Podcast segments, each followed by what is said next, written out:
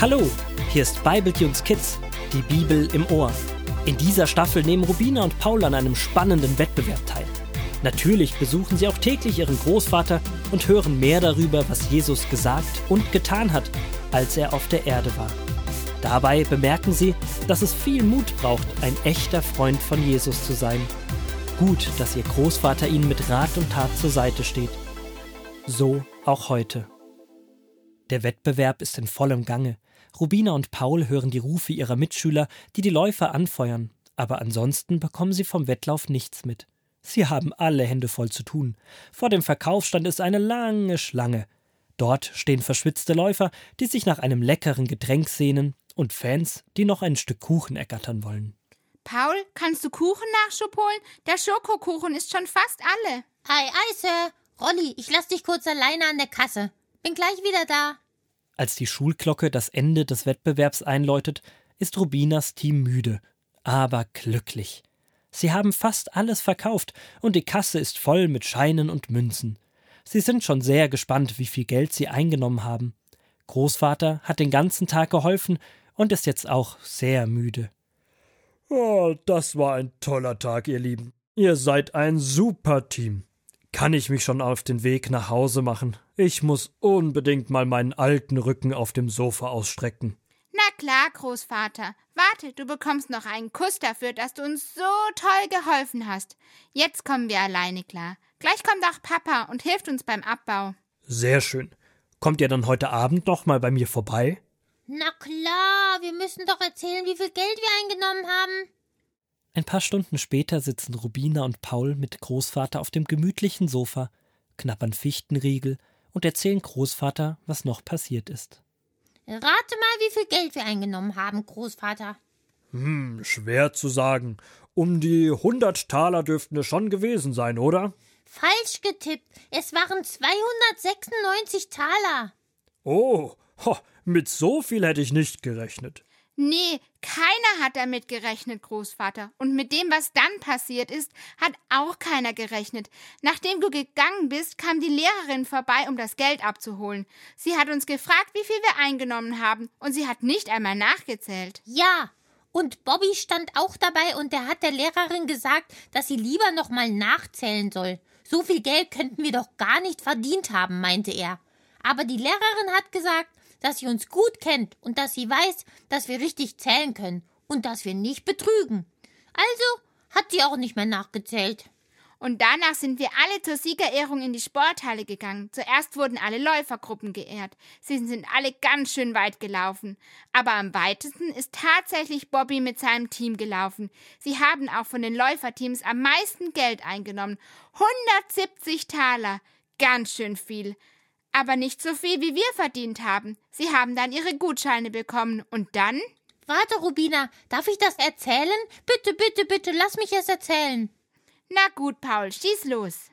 Also, dann hat die Lehrerin gesagt, dass es noch einen Sonderpreis gibt für ein Team, das nicht gelaufen ist, aber eine super Geschäftsidee hatte und am meisten Geld eingenommen. Damit meinte sie natürlich uns. Und dann mussten wir alle auf die Bühne kommen. Der Zeitungsreporter hat ein Foto von uns gemacht. Und? Du glaubst es nicht, Großvater. Wir haben auch Gutscheine vom Spielzeugladen bekommen. Ja, Bodos Onkel, dem der Laden gehört, fand unsere Idee so toll, dass er nochmal Gutscheine für einen Sonderpreis spendiert hat. Das Beste kommt aber noch, Großvater. Wir waren eben schon mal kurz im Spielzeugladen und da hat Bodos Onkel zu mir gesagt, er habe gehört, dass ich mir auch schon so lange einen Mountain-Nussschalenroller wünsche. Und dann hat er einen dicken Katalog rausgeholt und gesagt, dass er zwar nur noch einen im Laden stehen habe, dass er aber ohne Probleme noch einmal einen nachbestellen kann. Jetzt muss ich zwar ein bisschen warten, bis er kommt, aber dafür durfte ich mir im Katalog einen Roller in meiner Lieblingsfarbe aussuchen. Seht mal an, das waren ja viele tolle Überraschungen an diesem Tag. Wollen wir Gott gemeinsam dafür danken? Das machen wir. Kannst du uns vorher noch eine Geschichte aus der Bibel vorlesen, Großvater? Ja, vielleicht mal nichts, was Jesus gesagt hat, sondern etwas, was er gemacht hat. Alles klar, das mache ich gerne. Nachdem Jesus die Bergpredigt beendet hatte, ging er mit seinen Jüngern in einen Ort namens Kapernaum. In Kapernaum lebte ein römischer Hauptmann, der hatte einen Diener, der ihm sehr viel bedeutete. Dieser Diener war schwer erkrankt, und es sah so aus, als würde er bald sterben. Als der Hauptmann eines Tages hörte, dass Jesus wieder nach Kapernaum gekommen war, schickte er Älteste der jüdischen Gemeinde zu ihm. Die sollten ihn bitten, herzukommen und seinen Diener gesund zu machen. Die Boten des Hauptmanns sagten zu Jesus Bitte komm mit uns und erfülle seine Bitte. Er hat es verdient, denn er liebt unser Volk und hat uns sogar das Geld für den Bau der Synagoge gegeben. Jesus ging mit den Männern, aber als sie in die Nähe des Hauses gekommen waren, in dem der Hauptmann wohnte, kamen ihm die Männer entgegen, die Jesus ausrichteten. Unser Freund lässt dir sagen, ich habe die Ehre nicht verdient, dass du mein Haus betrittst. Darum bin ich auch nicht selbst zu dir gekommen, denn ich bin zu unbedeutend, um dir zu begegnen. Es genügt, dass du nur ein Wort sagst, dann wird mein Diener wieder gesund werden. Ich bin selbst ein Mann, der Vorgesetzte und Untergebene hat. Wenn ich zu einem meiner Soldaten sage, geh dorthin, dann geht er. Und wenn ich zu einem anderen sage, komm her, dann kommt er. Und wenn ich meinem Diener befehle, tu dies, dann tut er es. Als Jesus das hörte, staunte er über den Mann. Er wandte sich zu den Menschen um, die ihn begleiteten, und sagte Ich sage euch, nicht einmal in Israel bin ich jemandem begegnet, der einen so großen Glauben hat. Und als die Boten des Hauptmanns in sein Haus zurückkehrten, war der Diener gesund. Ach, das ist ja jetzt auch nichts Neues. Wir haben schon viele Geschichten gehört, wo Jesus jemanden gesund gemacht hat. Trotzdem gibt es in dieser Geschichte eine Besonderheit. Ich weiß es. Es war doch besonders, dass ein römischer Hauptmann Jesus um Hilfe gebeten hat. Die Römer hatten doch das Land Israel besetzt. Sie haben von den Juden sicher nicht so viel gehalten und sie auch gar nicht gut behandelt. Der Hauptmann hier hat sie aber gut behandelt. Er hat ihnen doch Geld gegeben und die Juden sagen doch auch zu Jesus, er hat es verdient, dass du ihm hilfst. Da habt ihr beide recht.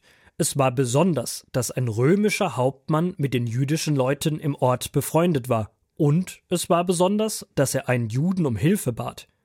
Außerdem war es besonders, dass er sich so um seinen Diener, einen Sklaven, sorgte und ihm helfen wollte. Sklaven waren damals nicht viel wert. Sie wurden nicht als Menschen gesehen, sondern nur als Arbeiter. Wenn einer starb, wurde er einfach ersetzt. Aber warum wollte er denn nicht, dass Jesus zu ihm kommt? Es wäre doch sicher schön für ihn gewesen, Jesus mal persönlich kennenzulernen. Er wusste wahrscheinlich, dass es nach den jüdischen Regeln verboten war, das Haus eines Nichtjuden zu besuchen. Alle Nichtjuden galten als Ungläubige. Vielleicht wollte er nicht, dass Jesus Ärger bekam. Jesus wäre natürlich trotzdem zu ihm gegangen. Er hatte sich ja schon auf dem Weg zu ihm gemacht. Ganz genau. Außerdem sagte der Hauptmann noch, ich habe die Ehre nicht verdient, dass Jesus in mein Haus kommt. Komisch. Die Juden sagten das Gegenteil zu Jesus. Er hat es verdient, dass du ihm hilfst. Und da kommen wir zum wichtigsten Punkt der Geschichte. Der Hauptmann kannte sich mit Rängen, Befehlsgewalt und Macht aus. Er hatte selbst einen hohen Rang und konnte anderen Befehle erteilen. Er hatte aber etwas sehr Wichtiges erkannt. Jesus als Sohn Gottes hat den höchsten Rang und darum auch die größte Macht. Die Macht über Leben und Tod. Diese Macht reicht aus, um jemanden auch aus der Ferne gesund zu machen. Dann war der Römer doch eigentlich gar kein Ungläubiger. Nein, das sagt Jesus auch zu den Juden. Dieser Römer, den ihr als Ungläubigen anseht, der glaubt mir mehr als ihr. Er hat verstanden, wie groß meine Macht ist, er vertraut mir und glaubt meinen Worten. Das ist ein bisschen so wie bei unserer Lehrerin. Sie hat uns auch geglaubt, dass unsere Rechnung stimmt und hat das Geld nicht nochmal nachgezählt. Sie hat uns blind vertraut. Und ihr beiden, ihr habt auch geglaubt, dass es gut ist, das zu tun, was Jesus sagt, ohne dass ihr schon wusstet, was dabei herauskommen würde. Ihr habt den Worten von Jesus geglaubt und ihm vertraut. Stimmt. So war das, Großvater, und das hat sich richtig gelohnt.